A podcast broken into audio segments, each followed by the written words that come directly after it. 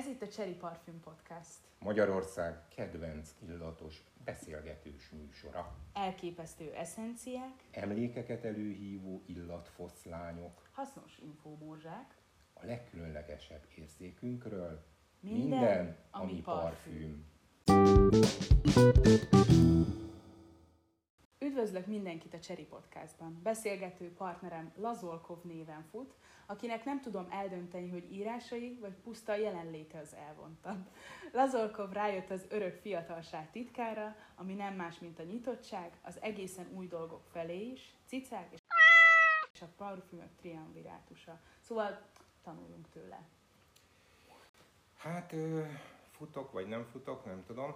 Lényeg az, hogy Krista mutatott be engem, aki a Cherry Garden és a Niche Gallery főleg, a Niche Gallery üdvöskéje, lelke, ö, mindennek a központja. Egy igazi tündérlány, akit volt szerencsém megismerni már akkor, amikor még nem is dolgozott itt. Egy merényletet követtem el ellene, ráfújtam a zoologistnak a hírapszát, és hát ne tudjátok meg, milyen hatást váltott ki belőle. Ö, Szinte eltorzult az arca, de látszott mögötte, hogy, hogy, hogy, hogy, hogy egyszerűen nem tud mit mondani rá. Ö, Viszont később olyan metaforikus ugrásokat hajtott végre, kinyílt, mint egy tuba rózsa, és most már úgy tud beszélni a parfümökről, majd hallani fogjátok, hát mindenki el fog ájulni. Szóval ő Kriszta.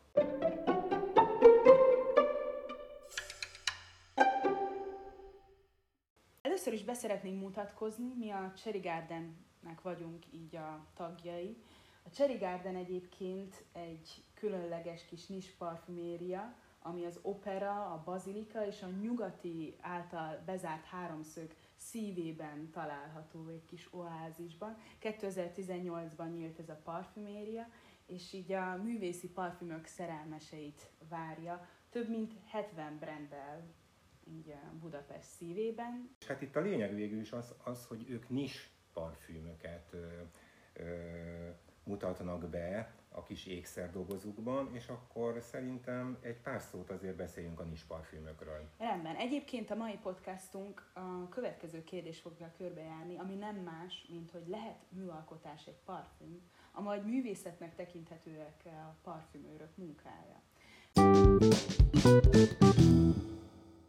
De előtte akkor tartsunk egy kis parfüm kisokost, hiszen vannak dolgok, amik számunkra alapvetőek, de nem mindenkinek az. Szóval akkor mielőtt még a nisről beszélnénk, mint fogalom, és hogy mit jelentenek azok, mit jelentenek azok a nis parfümök, beszéljünk magukról, a parfümökről, a parfüm eredetéről. Szóval egyébként a parfüm az egy latin eredetű szó, a perfumum szóból ered, ami azt jelenti, hogy füstön keresztül. Ez, ez a füstön keresztül, ez, erről az, már korábban meséltél nekem, hogy ez, ez miért font, volt fontos régebben. Hát több ezer évvel ezelőtt az emberek főleg még füstöltek, és illatokat így nyertek a különböző növényi alapanyagokból, és gyakorlatilag a füstön keresztül kommunikáltak az istenekkel, és képzelték azt, hogy így fohászkodnak hozzájuk, illetve Van egy ilyen lélekemelő igen, hatása is. pontosan. Igen, igen, igen. Tehát ez, ez a szó háttere Mhm. feltehetőleg. Egyébként parfümöket úgymond tudatosan már nagyon régóta készítenek, tehát hogy például Néró császár jó maga ilyen a szökőkútba rózsa és jázmin olajat engedett, és akkor az ott csordogált, szóval el tudjuk képzelni, hogy milyen hangulatot teremthetett. Vagy például az araboknál ugye mindig jönnek és kérdezik, hogy ilyen arab illatok vannak -e. szóval már az araboknak is ugye tudjuk, hogy hatalmas ilyen illatkultúrájuk van. És van ez a Bahur, a, tudod, van a Jussé parfümházunk, a svájci brand, és ott is van ez a Gourmand Bahur, és akkor ott a Gourmand illat van az illat előterében, viszont a háttérben ott ez a Bahur, ami ezeket a fagyan, fagyanták bemártogatják különböző eszenciákba, ezeket égetik, és akkor ez átítatja az otthonunkat, a ruházatunkat, így az egész légkört. Viszont hagyd dicsekedjek el neked valamit. Mondjad. Szóval annyira pontosan nem tudják, hogy mikor készült el az első parfüm, viszont tudjuk, hogy ki volt, és hol volt az első lejegyzett parfümőr, és az hölgy volt. Mm. Babiloni ö, hölgy Mezopotámiából, az volt a neve, hogy Tapputi. Tapputi. Milyen jó érzés van, hogy Tapputi.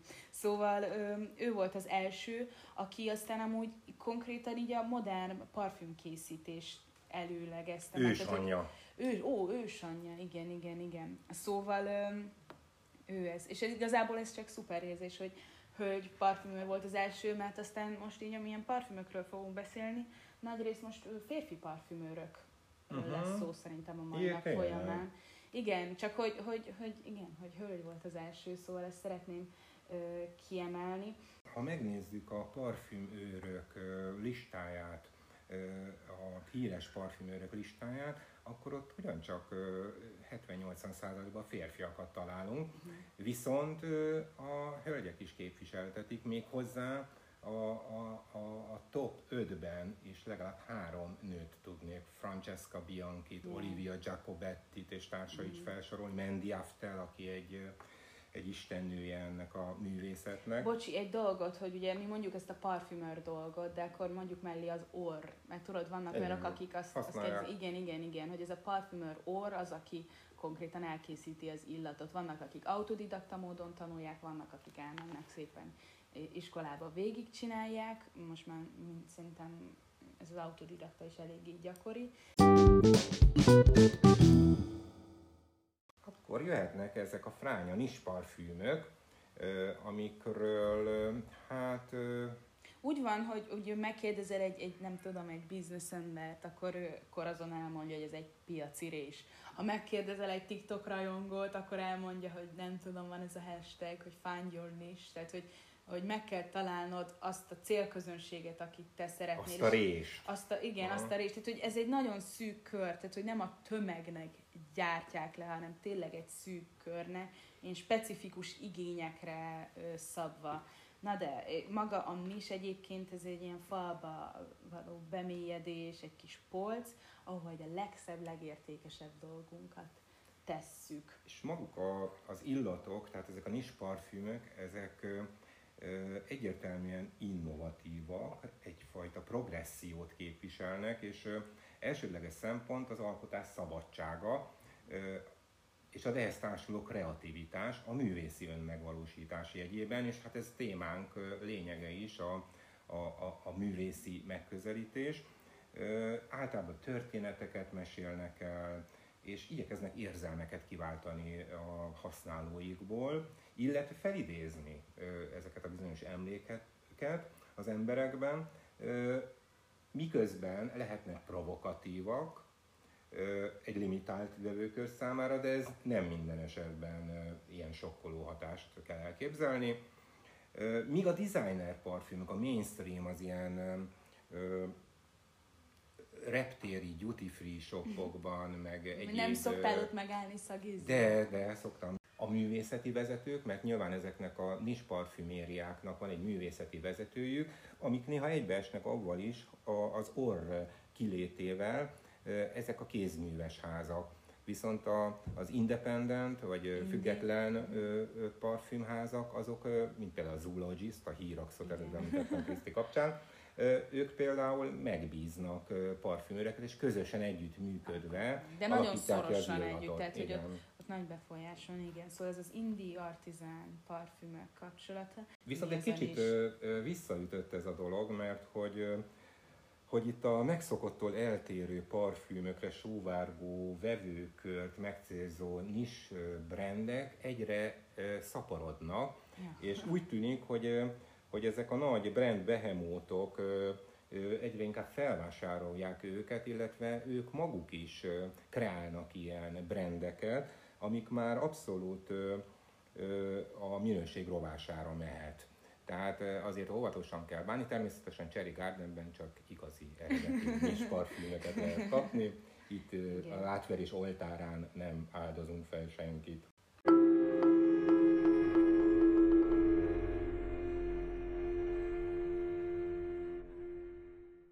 most térjünk át végül is a beszélgetésünk lényegére, a arra, hogy művészet-e a parfüm készítés, Igen. illetve műalkotás-e, mint objektum egy parfüm. Erről mindig is vitatkozni fognak az emberek, hogy mi tekinthető művészetnek, és mi nem. Számos meghatározását találjuk ennek. A számos definíció közül egy biztos, hogy ennek a meghatározásához a, a készség és a, a kreatív képzelőerő tudatos használata nélkülözhetetlen. Műalkotás pedig az ember által előállított bármilyen anyagból készült műtárgyat szoktunk általában érteni, amelynek olyan esztétikai jellemzői vannak, melyek képesek érzelmeket kiváltani, hmm. érzéseket az emberekből. A, az ilyen egyedi és különleges, mint például a nisparfümök előállítását és annak komplex illatát egyértelműen még nem ismerték el művészeti formaként, pedig véleményünk szerint egyértelmű. És erről szól podcastünk is, hogy egy parfüm esetenként, mert hogy nem minden parfüm, azért azt mm. be kell, hogy valljuk, rendelkezik abban a technikai és esztetikai jellemzőkkel, amit ennek a kérdésnek az eldöntésekor semmiképpen nem lehet figyelmen kívül hagyni. Nélkülözhetetlen ezekhez a parfümformulák elkészítéséhez a szakértelem, a kreativitás, és egyértelmű, hogy az illatok jelentős része egyfajta szépséget és érzelmet hoz a, a használói ö, ö, életébe. Sokan ö, az ellenlábasok közül azt mondják, hogy de hát ö, nem tapintható, mint például a szobrászat vagy az építészet, ö, vizualitás sincs különösebben benne, mint a festészetben vagy a fotográfiában, de a hangja sincs nagyon, pedig ha kifújjuk, akkor van hangja ez csak részben igaz, mert hát tapintható is tulajdonképpen egy parfüm, és vizuálisan is van színe. Viszont, viszont hatása van, és nem is akármilyen, mert amikor magunkra fújunk egy illatot, akkor esetenként elájulunk annak hatásától.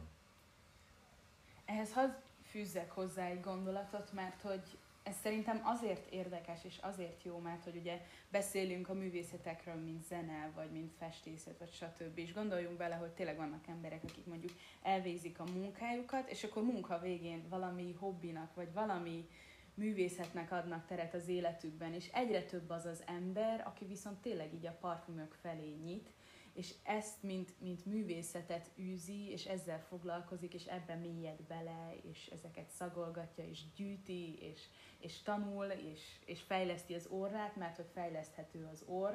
Szóval talán szerintem azért fontos, hogy elismerjük, vagy, vagy nem fontos, hogy elismerjük, de azért, hogy ezt így tisztázzuk, mert hogy nem, az emberek erre csak úgy gondoltak idáig, hogy akkor úgy legyen jó illatunk, vagy hogy ne legyünk büdik, vagy elnyomjunk valami más szagot, és akkor ez, de hogy ez annál több, és szerintem itt ez a művészeti felismerés, talán Igen, ezért fontos. és hát ha belegondolunk, a, a, maga az öltözködés, ugye az illatok viselése is egyfajta önkifejezési mód, ennek az egyik megnyilvánulása, hiszen ez egy talán a leghordozhatóbb intellektuális konstrukció egy parfüm, már csak összetettsége folytán is, mely alkalmas arra, hogy egyrészt védő pajsként hordjuk, egyfajta magunkba vonulás, egyfajta meditatív állapot elérése céljából, de akár egy támadó fegyverként is használhatjuk, akár gondoljunk arra, hogy a hatós villamosan néha milyen támadó fegyverekkel találkozunk másokon. De például ezt hogy fűzöm akkor hozzá, hogy én talán tegnap vagy tegnap előtt valakivel beszélgettem, és nagyon, hogy éreztem, hogy egyszerű ez a parfüm, ami rajta van, de ez nagyon ő volt az olyan az ő személyisége volt, és nagyon üdítő volt, és miközben mesélt, én csak folyamatosan mosolyogtam. De akkor ismerted már? Ismertem a szemét, de valahogy hogy, hogy az, az az illat, ami volt vele, az az egészében, az annyira kisugárzó volt, hogy tudatosabban figyelem, mert én már szakizok mindent és minden, de, de nagy hatással volt arra rá, hogy én, én hogyan közelítsem meg azt a személyt. Hát mindesetre, amikor illatot választ az ember, akkor nem csak arra kell gondolni, hogy mi hogy érezzük magunkat abban a parfümben. Nyilván ez a legfontosabb Igen. szempont, hanem az, azért másokra is kell gondolnunk, hogy például az alkalom, vagy az a személy, akivel találkozunk, hogy az hogy fogja értékelni majd, illetve érzékelni rajtunk ezt az illatot. Hmm. Te melyik típus vagy? Csak hogy így te, te Hú, hát én, én ezt nem is szívesen mondom el, de nekem, tehát egyrészt ritkán mozgok emberek között, de viszont ezen én sosem gondolkozom. Tehát éppen ami, ami, amihez kedvem van, azt fújom. Nyilván azért úgy átgondolom, ha olyan helyre megyek, hogy mégse a legvadabb istáló trágyaszagú ódot fújjam magamra. én, én azt akarom mondani, hogy én az vagyok, aki törődik ezzel, de amikor elmegyek valahol, akkor mindig kiderül, hogy én igazából ezzel nem törődök, mert a mennyiségén mindig egy kicsit túlcsordulok, túlcsordulok, igen, sikerült. Hát akkor megállapíthatjuk, hogy ahogy ezt egy régi egyiptomi mondás is mondja, hogy egy illat nélküli nap elvesztegetett nap. Ezt te is így gondolod már, Kriszta, nem? teljes mértékben. És az eddig elhangzott... Mesztelennek érzem magam, ha nincs parfüm egyébként. Kell, kell valami mindig, amit így napközben így elemezgethetek. De ugye mi bátran kijelenthetjük akkor, Kriszta, hogy, Most nem vagyunk hogy a parfümkészítés művészetnek, maga a parfüm pedig művészi objektumnak minősülhet. Na kérdés, hogy mások mit szólnak ehhez? Hogy próbálják ezt bevezetni a köztudatba?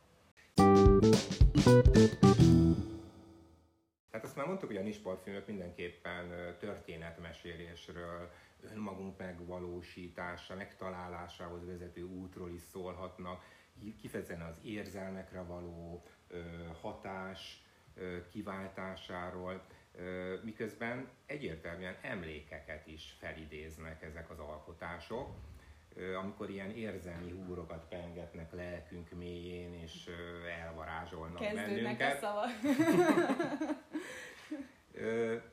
Tehát az az egy zsigeri tény, hogy az illatokat nem látjuk, nem érintjük, nem halljuk, de ha egyszer megtapasztaljuk őket, akkor azok olyan mélyen bevésődnek az emlékeinkbe, és akkor most téged kérdeznélek vissza, hogy mert hogy ezt teszi annyira személyessé az illatokat, nem feltétlenül a parfümeket, az illatokat, és most arról kérdeznélek, hogy neked van-e ilyen mélyen az emlékeidbe vésődött illat, ami felidéz valami gyerekkori, fiatalabbkori, bármilyen valami eseményhez köthető, személyhez köthető, érzelmekhez mm-hmm. köthető illatod? Nem tudom, én, én boldog érzésekhez szeretek kötni illatokat. Olyan... Nincs is olyan, hogy negatív? De biztos van, de én azt, azt nem, nem akarom tudat, azokat nem akarom tudatosítani, meg lesz is majd, tudom, mert mi növök, cseperedek én is, és akkor egyre több az ilyen élmény.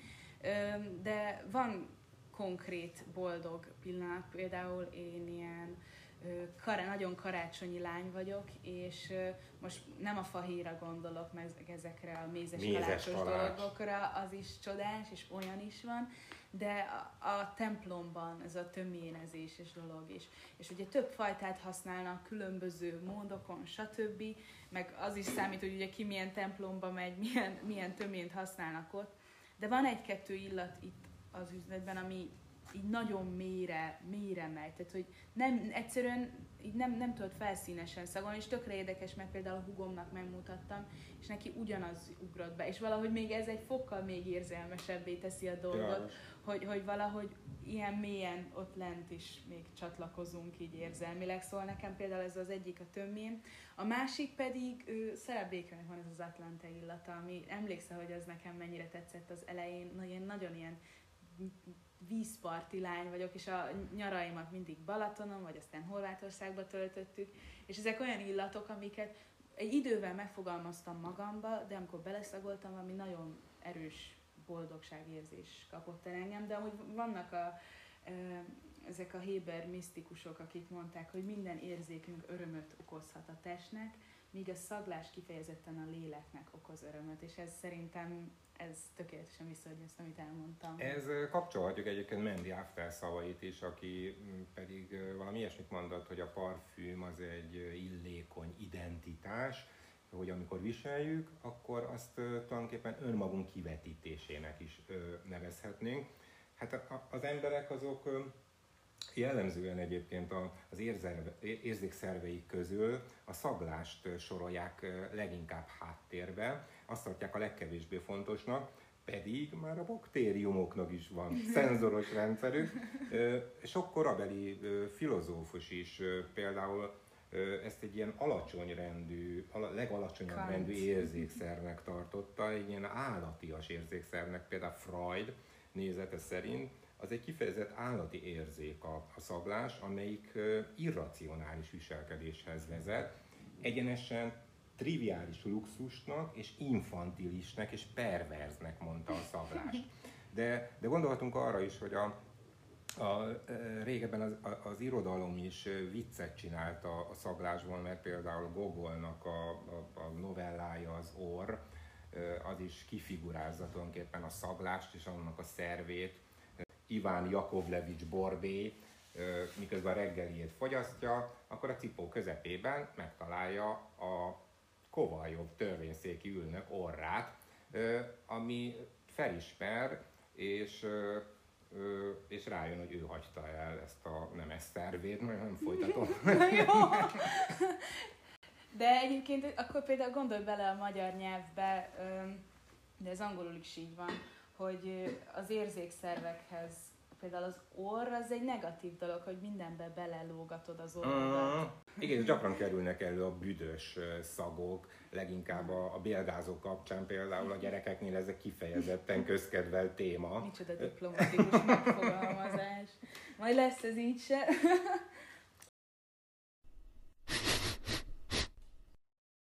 Mindenesetre nagyon érdekes, hogy a, az illatok által kiváltott ilyen hangulatváltozások, azok mennyiben okozhatnak például fizo- fiziológiai állapotváltozásokat.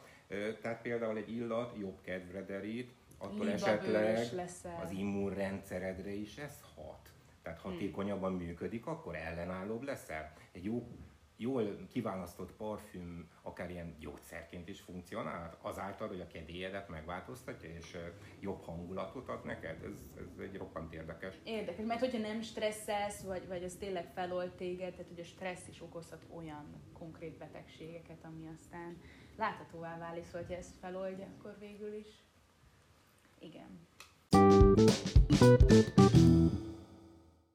És akkor most szerintem térjünk vissza az alaptémához, ami a művészi, esztétikai megközelítést jelentette, mert hogy megállapítottuk most itt Krisztával, hogy számunkra egyértelmű művészeti alkotás egy parfüm esetenként.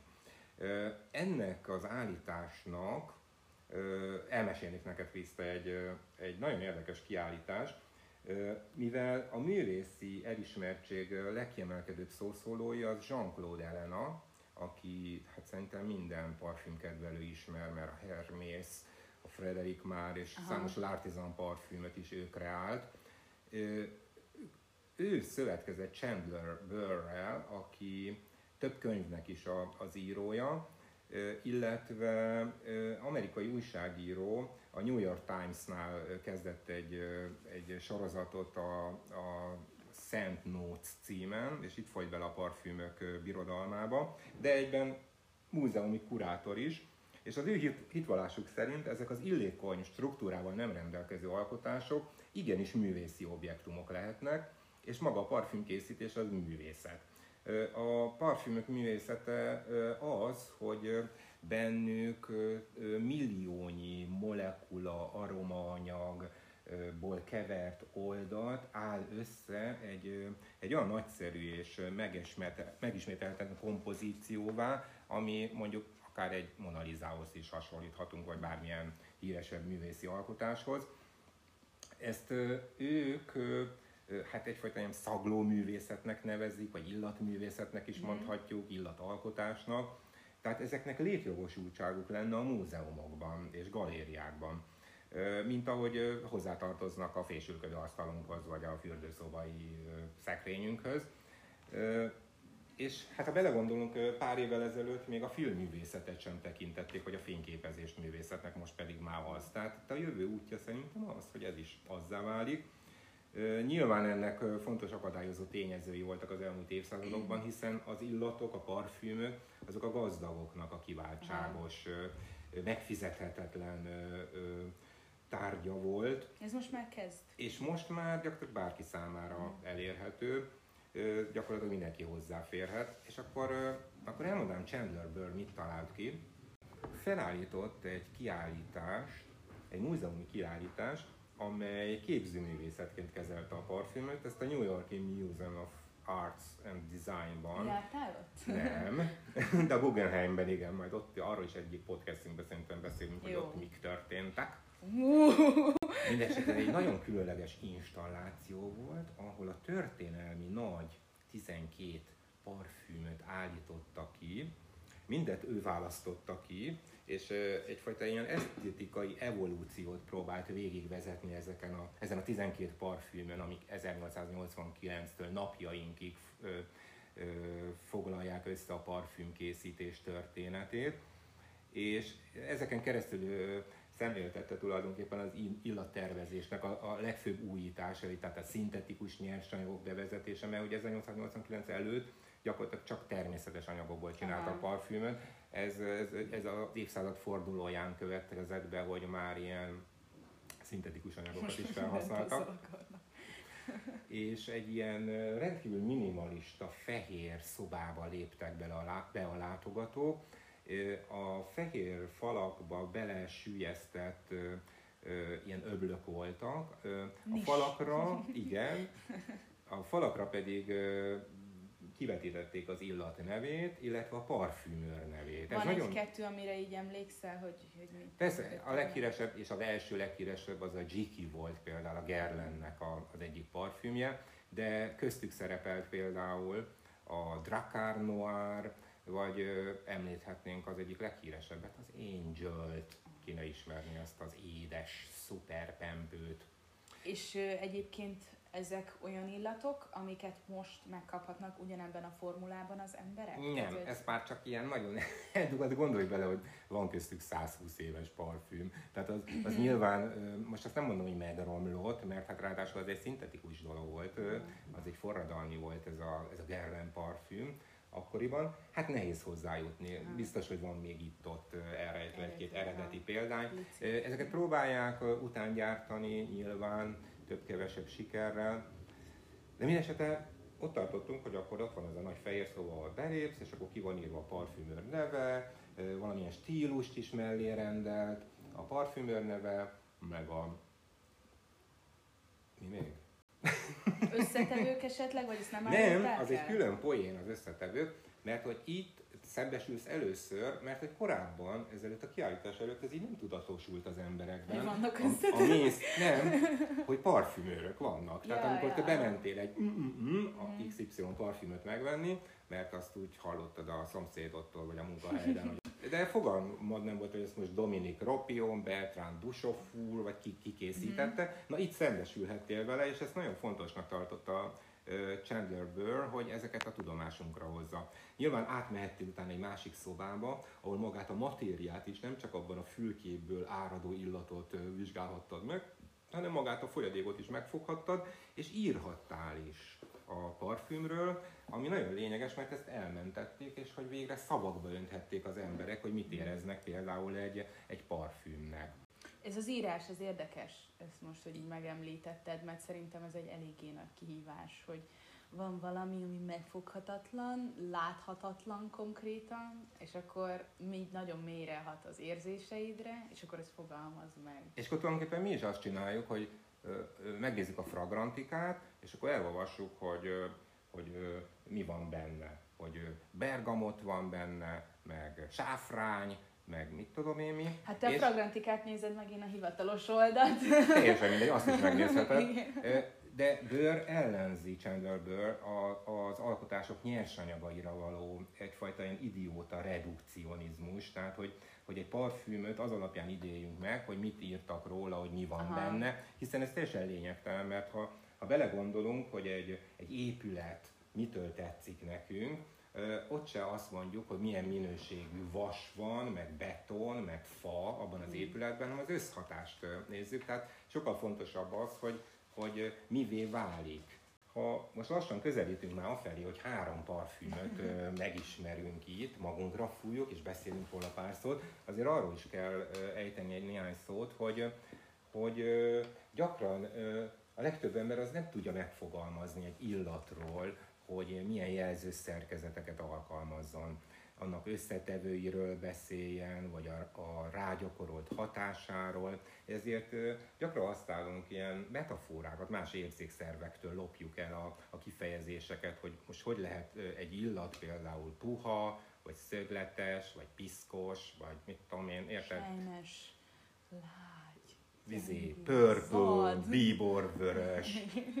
Tehát gyakorlatilag az illatok azok totálisan áthatják az érzékszervi metaforákat, ahogy téged is jellemeztelek, Kriszta, hogy amikor ide kerültél, akkor a híraxot megszagolva egy ilyen, egy ilyen mélybe rántott sikolyt láttam az arcodon, és nem tudtál megszólalni, és csak úgy hűmögtél, és de most szerintem a híraxról kellene beszélni, órákig tudnál. Na most ezt mhm. fogjuk kipróbálni, hogy akkor megszállunk ilyen parfümöt, beszélünk róla nektek, és meglátjuk, hogy, hogy mi, mi, mi jön ki a szánkon.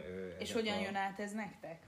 És akkor például, amikor színeket említünk itt a metaforák kapcsán, egy podcastet biztos erre fogunk előbb-utóbb szállni, hogy például a színes parfümöket, hogy milyen ja. színek jutnak eszünkbe, erre is lehetne beszélni. Szuper, na de akkor szagizzunk. Szóval akkor fújjuk ki bőre az első illatot, mert most itt papíron szerintem felesleges lenne Én szagolgatni. Fújom. Hova szeretnéd? Csukló? Ide, igen, igen, igen. Pulzuspontra fújunk. Pulzuspont. Pulzuspont, és akkor ott... És mi ez a parfüm? Ez a Sarah Baker Far From The Madding Crowd illata. Sarah Baker egyébként egy amerikai származású hölgy, viszont Londonban él, mindennel is foglalkozik, ahogy mondanánk. 2019-ben kollaborált például Versace-vel, és egy nagyon izgalmas könyvet adtak ki, amúgy nagyon elvonta nő ő amúgy 2014 óta tanul személyesen parfümöket készíteni, és hát igazából a Covid-nak hála, tehát hogy mondhatunk ilyet, a, ugye Los Angelesben van egy jó kis parfümkészítő iskola, ahol ezt így kitanulják, és mivel ö, átment online-ra az az iskola, és lehetséges, le, volt lehetőséget tanulni ott például Sarah McCartney-tól, akinek van egy-két komoly parfümje, akár még a branden belül is, de ugye kívül is, és akkor itt Sarah Baker Miguel Matossal, Matossal kollaborált, aki hát ugye eléggé nagy ö, sztár szerintem így a korunkban. Itt a Cherry Gardenben számos parfümünk van tőle már. Én, én egyébként a Kalás branden belül kezdtem őt megismerni, de ott van például a Nishannál is, akkor ugye te a Sarah Baker parfümháznál is alkotott. Én nem tudom, hogy te hogy vagy vele, szerintem ez nem egy tipikus matos illat.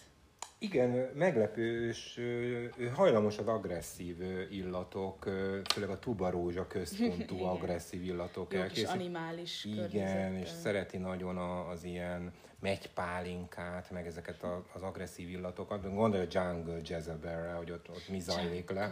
Ott a bubblegum, meg a többi robbanás, ami ott lezajlik abban a parfümben. Hát itt um, finomabbra vette a dolgot, itt heliotrópot használt, bergamotot, pötigrént. Mi ez a pötigrén? A pötigrén az a keserű ö, narancsnak a, az olaja, itt elsősorban a rügyeket, a fiatal ágakat, leveleket desztillálják, tehát ez egy ilyen üdes zöld, nagyon enyhén kesernyés illat. Én nekem ebben az illatban nagyon tetszik az eukaliptusz és mm. a fekete ribizlinek a társítása. Ez szerintem egy zseniális kombináció. Az eukaliptusz, hogyha egy nyakra felfújott például, napközben így, olyan, mint hogyha így lassan a, engedné ki magából, tehát hogy nem így egyszerűen, wow, ilyen nehezen, hanem folyamatában engedi, engedi magából ezt a hűsítő frissséget. Ebbe is tett kasztóreumot, tehát, és a, a gyümölcsök mögött, amik előjönnek, tehát hmm. van benne szilva, az egyértelmű, de ilyen, ilyen zöldes, de nem, nem, nem neked zöld, édes. Zöld. Én, ér, Én nekem, nekem teljesen ilyen, ilyen zöldes szilva még. Mindenesetre szerintem a Castorem csinál egy ilyen kis vadságot neki, mm. egy ilyen kis erotikus feelinget. Egyébként meg tényleg egy ilyen viktoriánus korabeli zöld rétet vetítesz ki elénk, ahol piknikelünk Krisztivel, tudod, leterítjük a nagy pokrócot, elővesszük azt a fonott kosarat, te kipakolod a, a, a fincsi gyümölcsöket, meg te virágok mindenhol.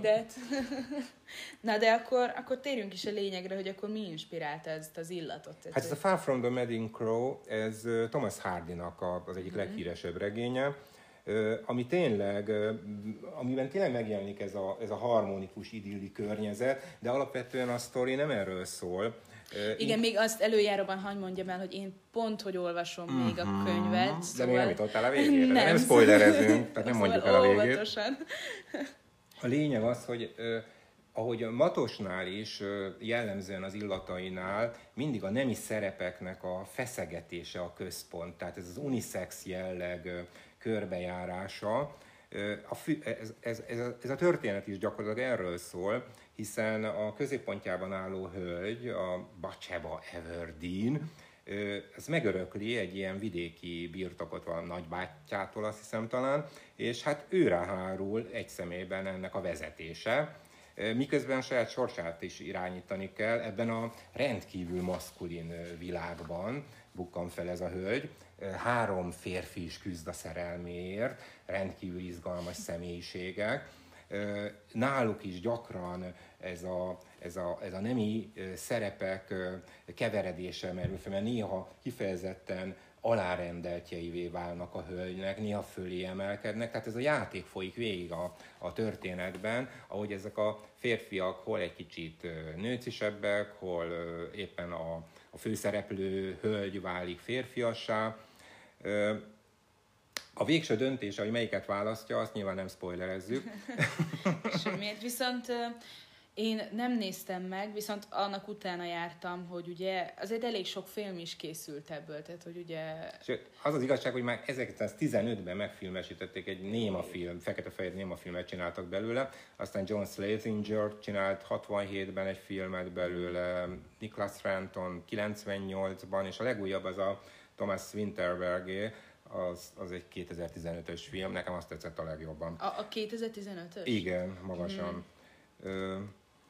Ö, Éreztél valami különbségek köztük más, hogy más hangsúlyoztak, stb. vagy... Hát mindenki nézze meg és döntse, döntse el. Saját maga. Mindegyik film a, az adott kornak a lenyomata. Ne, hozzám most, mivel ebben a korban élünk, ez közelebb állt ez a mhm. megközelítés. Viszont mindenképp ez az illat távol áll a világ zajától.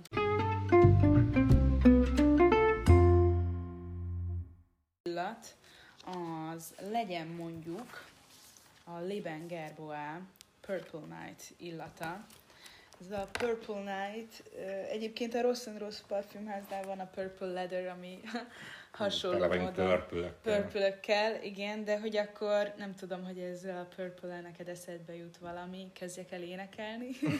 purple rain. Én szerintem, szerintem magáról a, a házról mondjunk egy Jó. pár szót, mert hogy ez ez egy 1885-ben épült a jólét és a szépség temploma. Ide olyan hírességek jártak ebbe az intézménybe Párizsban, mint például Marcel Proust, vagy Renoir, vagy Emile Zola. Vagy aztán később Johnny Depp, Naomi Campbell.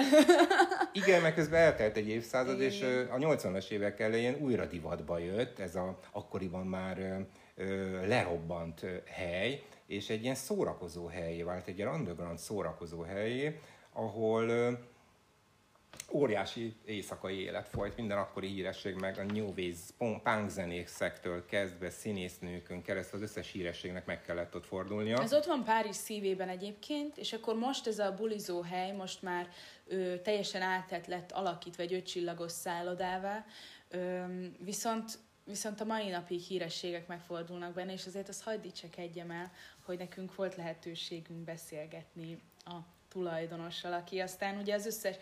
Jean-Pierre Marois. Aki, akinek volt... Ő volt személyesen? Vele dumáltatok igen, az igen, alapítóval? Igen, igen, igen. Aki, akinek meg aztán volt szerencséje találkozni sok-sok mindenkivel, és hát ugye a... Még talán prince is találkozott. A 92-es években a Purple Night illatát az az esemény inspirálta, amikor Prince adott egy jó kis koncertet Párizsban, és persze, hogy... Igaz, a Diamonds and Pearls turnéja volt, és akkor utána ugrott be oda. Beugrott oda, igen, és akkor hát ott már mint hogy elkezdett volna vacsorázni, de ő így... Azt de megette a vacsoráját. Megette szerintem. Aztán föltenderült a színpadra, és két óráig ott szórakoztak. De senki se kért, ez csak ő, ő azért, mert tényleg örömzenél, tehát hogy ez, ez saját így akaratából felugrott a színpadra, és akkor két órát 300 embernek zenélt, na most milyen exkluzív 300 ember lehet az Hát minden esetre a, a, ez a Purple Rain című dala inspirálta meg a tulajdonost, illetve Dominik Ropiont felkérték, aki hát közel 300 parfüm megorrolásánál tart, számos Givenchy, Lancome, Hát én amúgy párat összeírtam, igen, mert ugye ez a Leviebel, ugye Lancome-nál ez eléggé népszerű. És a New a... Wave-et is ő csinálta, ami ugyanennek a, a háznak. Parfüm. Vagy például van az Orlov parfümházunk, a Star of the Season, Ott ami annyira bestseller, hogy most nincs is, és várják tényleg, és vadásznak rá, mert négy évszakos illat, de ősszel nagyon-nagyon durván ö, jól tudhatni. Hát ugye Prince-ről... Jó, nem fújtuk ki. Jó, hát jó, úgy beszélünk Prince-ről. Igen, mert rajta még mindig a, a Sarah Baker pompázik, most de, akkor kifújom rád. Jó, köszi.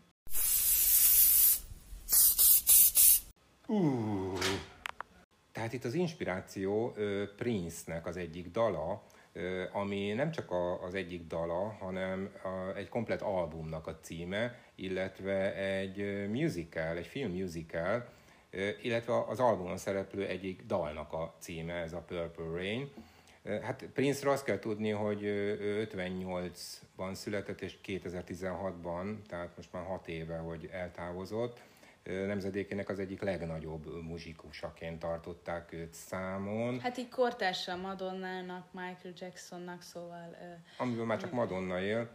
Mindenesetre egy rendkívül rikító, androgyn személyiség volt, hihetetlen széles hangterjedelme volt. De várj, ezt az androgyn magyarázzuk el, hogy micsoda ez, mert hogy az a definíció, hogy ez amúgy ez az androgyn nem szexuális orientációra utal, hanem ez egy stílus irányzat, ami nőies és férfias jegyeket is. Pont amiről beszéltünk, ez a, ez a nemtelenség, mm-hmm. tehát hogy, hogy maga a parfüm is egy unisex parfüm, tehát most előbb kifújtuk, és hát tényleg ö, ö, elképesztő ö, mi megy keresztül a bőrünkön, mert ez a, ez a tubarózsa paradoxon, amit ami Dominik Ropion belevarázsolt ebbe az illatba, az tényleg egy ilyen, kezdetben egy ilyen húsosan vibráló szörnyetekként működik, ami szinte letaglózza az ember, de aztán, ahogy nem mondtuk az illatjegyeket, de hát vannak ebben mindenféle finom gyümölcsök, mandarinok. Jászmin, pacsuli, dohány, bőr de ez a, ez a narkózis ez először megállíthatatlanak tűnít, és tényleg azt kell, hogy mondjam, hogy ilyen gátlástalan terjed a véredényeinken keresztül. Gyakorlatilag pulzál velünk együtt, egy ilyen pszichedelikus élmény, de eh, ahogy most megszagolom... Én egyébként ilyenkor mosolygok, amikor ezt hallgatom, ezeket a szavakat. De szó szerint a leszáradás abszolút hátrébb lép a tubarózsa, és bár ő nem az a típus, amelyik engedné, hogy őt a hmm, színpadról, igen, és sokkal lágyabb, ilyen dohánylevelek simogatnak, talán a tonkabab, van benne tonkabab, mert olyan, van, van egy ilyen kis édeskés, vaníliás illat is benne, tehát itt konkrétan szerintem észlelhető Prince zsenialitása ebben a szimbolikában, ez az androgűnsége, mert ez abszolút egy unisex illat, ez, ez szerintem mindenki bőrén másképp működik, és rendkívül hatalmas a szillázsa neki. Tehát elképesztő mikre kész, képes ez a illat, órákig a bőrünkön marad, és ahogy ez a dohányosabb aspektus előtérbe kerül, egy ilyen kis édes, mézes jegyeket is a végén a leszáradáskor hoz magával. Nagyon merész és kontrasztokkal telillatot alkotott Dominik Ropin, az egyértelmű. És... Én ezt például azért hagy hozzam fel vissza a Princehez, hogy hogy az olyan érdekes, mert én, én nagy Michael Jackson fan vagyok, voltam, Tudom, erről beszéltünk. De, de, de hogy, hogy akkor neked miért nem Michael Jackson, miért, miért Prince, miért inkább az ő? Ő olyan hihetetlen módon kevert rengeteg zenei stílust, hogy ez emelte nálam olyan magasra az ő művészetét. Mm-hmm. Tehát, hogy itt a, a funk, aminek abszolút nem vagyok a híve, meg az R&B, úgy keveredett a rockkal, a new wave-vel, a soul-lal, a synthi poppal, a jazzzel, a hip-hoppal, hogy az, az tényleg olyan művészi magaslatokba vitte ezt a, ezt a sajátos egyveleget, hogy totál egyedi volt. Most azt nem mondom, hogy Michael Jackson és Madonna nem az, mert őket mm. is tisztelem a maguk nemében, de nekem ő volt a, a kedvencem, őt hallgattam főleg. Ez olyan, mint a Beatles meg a Rolling Stones együtt. Tehát ott is mindig két, két pártra szakadnak az emberek, nem jobb és baloldal, hanem, hanem Beatles és Rolling Stones. Szóval visszatérve egy gondolat az androgűnre, hogy tudod ki még nagy androgűn? Csak uh, nem Tilda Swintonra de, gondolsz? De, de tudod, az Etat Limtorange, az Eldó mm. parfümháznál a Light This illatot ő, ő inspirálta, ő igazából akart uh, létrehozni egy otthon illatot. Na, és, és ha jól tudom, teljesen ingyen vállalta, mert annyira élvezte ezt a közreműködést ennél a parfümnél, hogy ő lehet itt a, az inspirátora ennek a ennek a matériának. Szóval, hogy még ilyen androgyn sztárokról van szó, akkor még itt Tilda felhozható. De szerintem térjünk át a következő illatra, ami Hú, nem van más. Még? Ó, akad még illatunk. Hát így pár száz illatunk van, de nem, ma, nem mára. Amit még... De várj, még prince kapcsolatban azért azt úgy hmm. bedobnám egy kérdésként neked, hogy amikor látod ott a színpadon 300, ott vagy te, te igen, is az egyik igen résztvevője ennek a spontán koncertnek, és amikor Prince kigombolja a sejemingét, letépi magáról, és bedobja a közönség közé, Igen. és azt te ragadod meg, Igen. a tied lett, akkor a orrodhoz érint, mit érzel? Mondd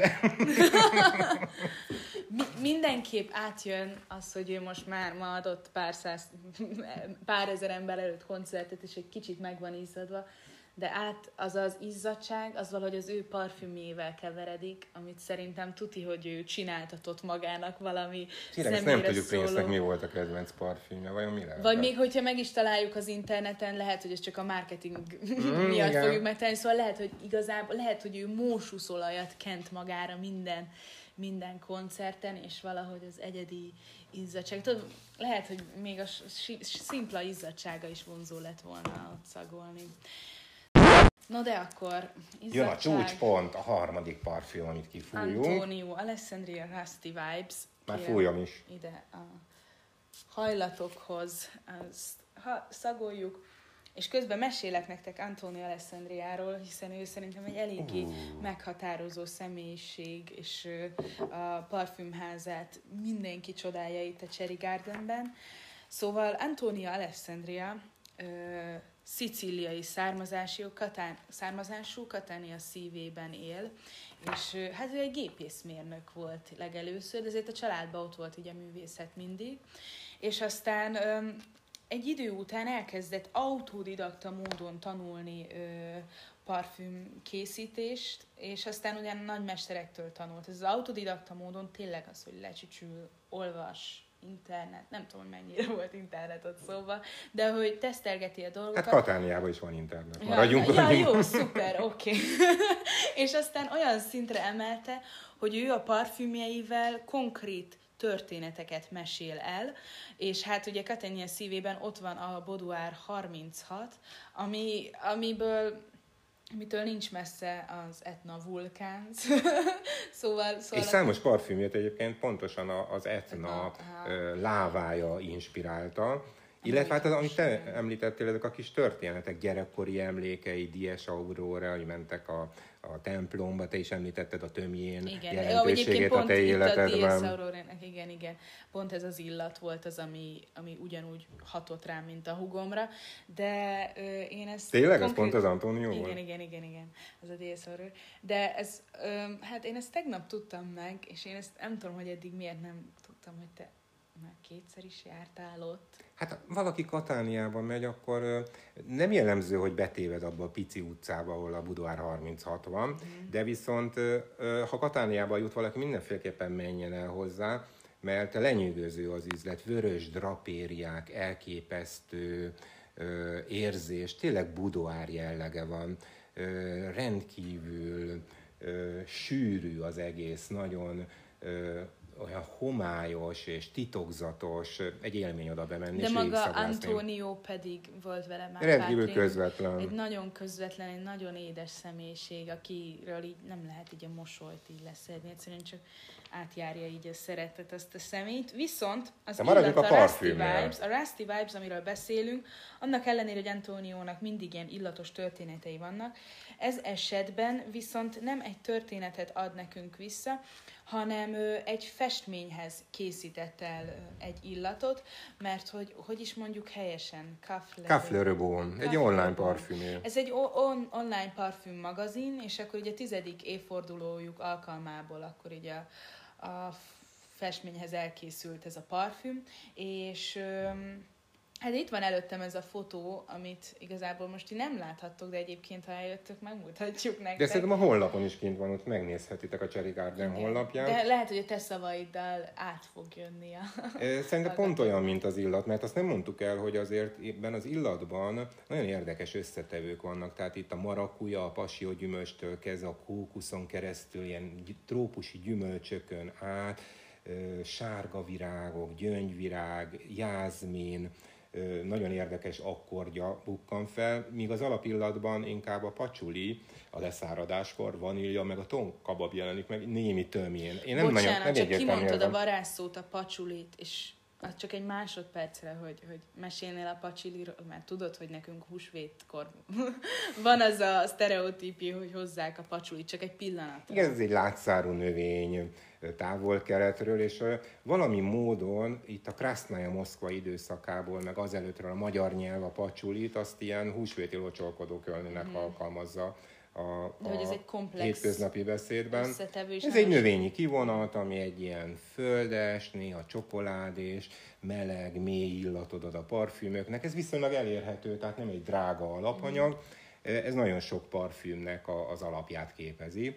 Viszont a kép, amit ábrázol, az egy üvegkancsó, amiben egy ilyen nagyon furcsa, rozsdás színű, kicsit ernyet, száraz virágok látszódnak, átlátszó levelek is fölbukkannak benne. Nagyon furcsa, érdemes megnéznetek tényleg ezt a képet a Cherry Garden honlapján, és a háttér is nagyon misztikus, olyan, te milyen színnek mondanád, olyan zöldes, sárga, érdekes fénynyalábokkal megvilágított háttere van, hát szerintem nagyon lehozza az illatnak ezt a egészen különleges rozsdásságát, ami a, a nevében is benne van. Ne úgy képzeljétek el, mintha egy rozsdás vasat megszagolnátok, tehát nem, mert igazából ez egy gyümölcsillat, egy nagyon, nagyon érdekes, száraz, hűvös gyümölcsillat, aminek tényleg van egy ilyen rozsdás felhangja. Szerintem ezt a sárga virágok okozhatják a, a gyöngyvirággal karöltve, ez az ilang-ilang, és a gyümölcsök is ott vannak, az, azok adnak egy, szerintem egy kis ilyen rozsdás felhangot ennek a virágillatnak, mert ez egy virágillat, akárhogy nézzük. A leszáradás most nem tudjuk elmondani, hogy milyen, pedig őrülten szagoljuk, de még nem száradt le. Akárannyira is szeretnénk. Egyébként Antónió úgy ragadta meg ezt a festményt, és az, hogy az élet körforgását szerette volna így bemutatni ezzel, hogy ez a ártatlan tisztaságból, így a romlás felé elindul maga az illat, ezt a kettőséget. És valahogy érdekes tényleg, hogy, hogy az elején elindul egy ilyen lágy, gyümölcsös illatból, és ez egyre sötétebbé. Én kívánom, hogy egyre pisz, egy kicsit úgy piszkosabbá válik, hogy egyre hát tényleg ez a dirty dolog lesz belőle. De van neki egy viaszossága is, nem? A, egy krémes, valami viaszos bevonatot És nekem érzem. itt jön egy hatalmas dolog, amit így a nis parfümöknél felfedeztem, hogy nagyon sok olyan parfüm volt úgy régebben, ami az elején így nagyon ütött, aztán eltűnt, és annyi volt.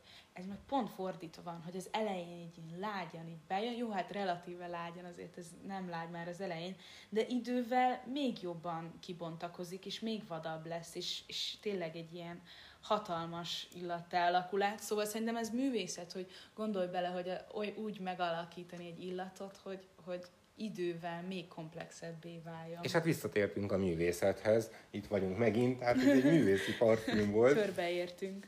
Jaj, még egy dolgot hagy említsek meg, Aj, de azért, mert, mert ez lehet, hogy ez az én különleges kép, képességem, de lehet, hogy akkor neked is. Ez a szinesztézia, lehet, hogy már hallottad ezt a fogalmat, irodalom órán tanuljuk, amikor mondjuk a költők úgy fejezik ki magukat, hogy különböző érzékszerveket összecsatolnak, de maga ez a szinesztézia, ez egy mentális jelenség is, amelyben egyik érzékszerv által keltett benyomás, benyomás automatikusan aktivál egy másik érzetet.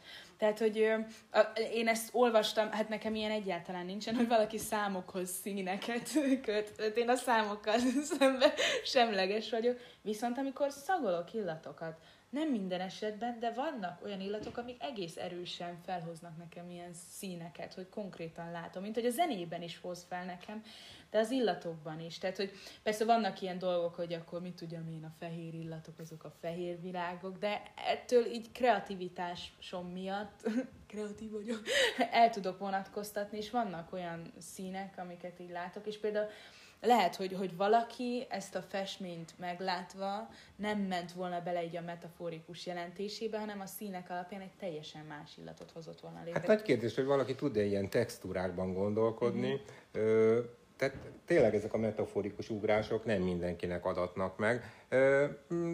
Valaki ezt megkapja, valaki nem. Mindenesetre a lényeg az, hogy, hogy hogy tényleg ez egy folyékony érzelem, ez a parfüm érzelem. alkotás.